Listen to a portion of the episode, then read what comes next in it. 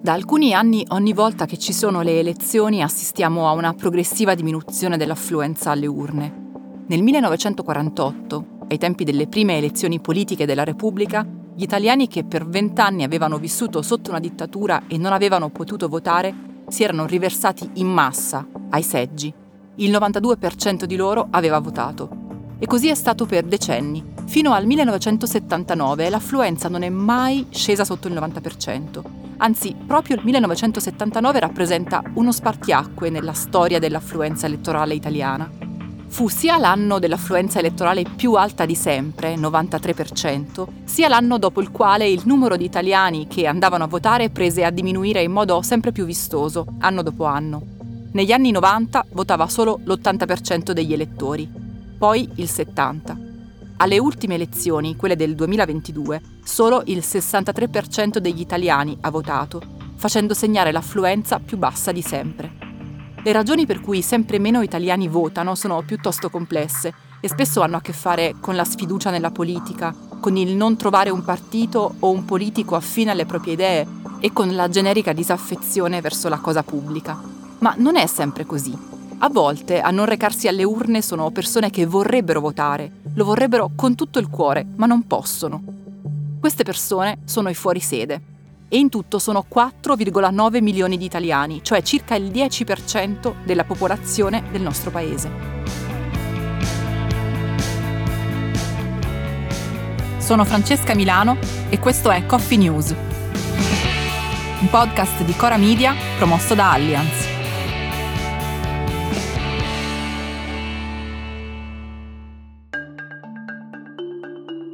Pochi giorni fa la Commissione Affari Costituzionali del Senato ha dato il via libera all'unanimità a un emendamento al DL Elezioni che consente in via sperimentale il voto per i fuorisede, o almeno per una piccola parte di loro.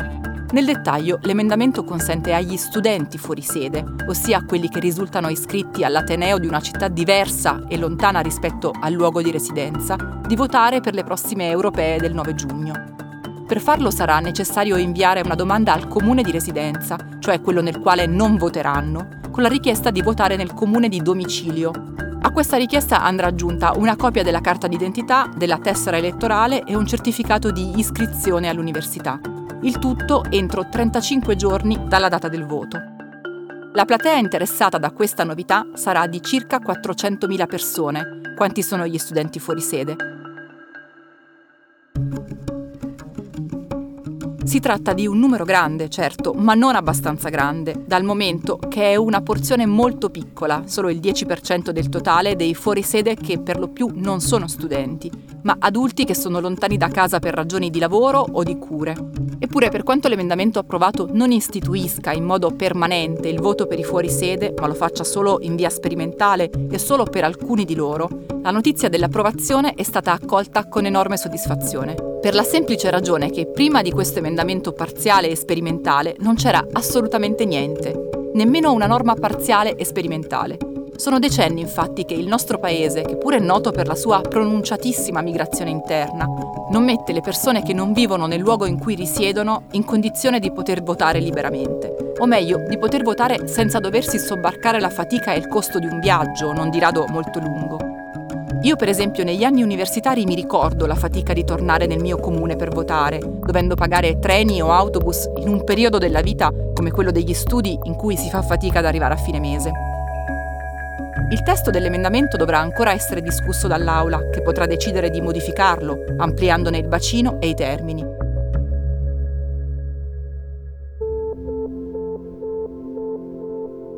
A farsi i latori della campagna per il voto ai fuori sede erano stati vari gruppi, tra cui anche i nostri colleghi di Will Media, che nelle scorse settimane erano riusciti ad attirare grande attenzione mediatica su questo tema, riuscendo persino a portarlo sul palco di Sanremo. Qualcuno ricorderà infatti che durante una delle serate uno dei bonus del Fanta Sanremo consisteva nel fatto che il cantante in gara mostrasse una matita quella matita era il simbolo delle elezioni europee, che si terranno il prossimo 9 giugno, e il simbolo del diritto inalienabile di ognuno di noi di poter votare.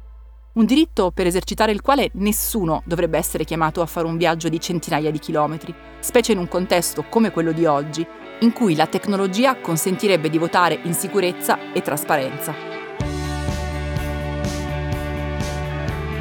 Coffee News è un podcast di Cora News prodotto da Cora Media e promosso da Allianz.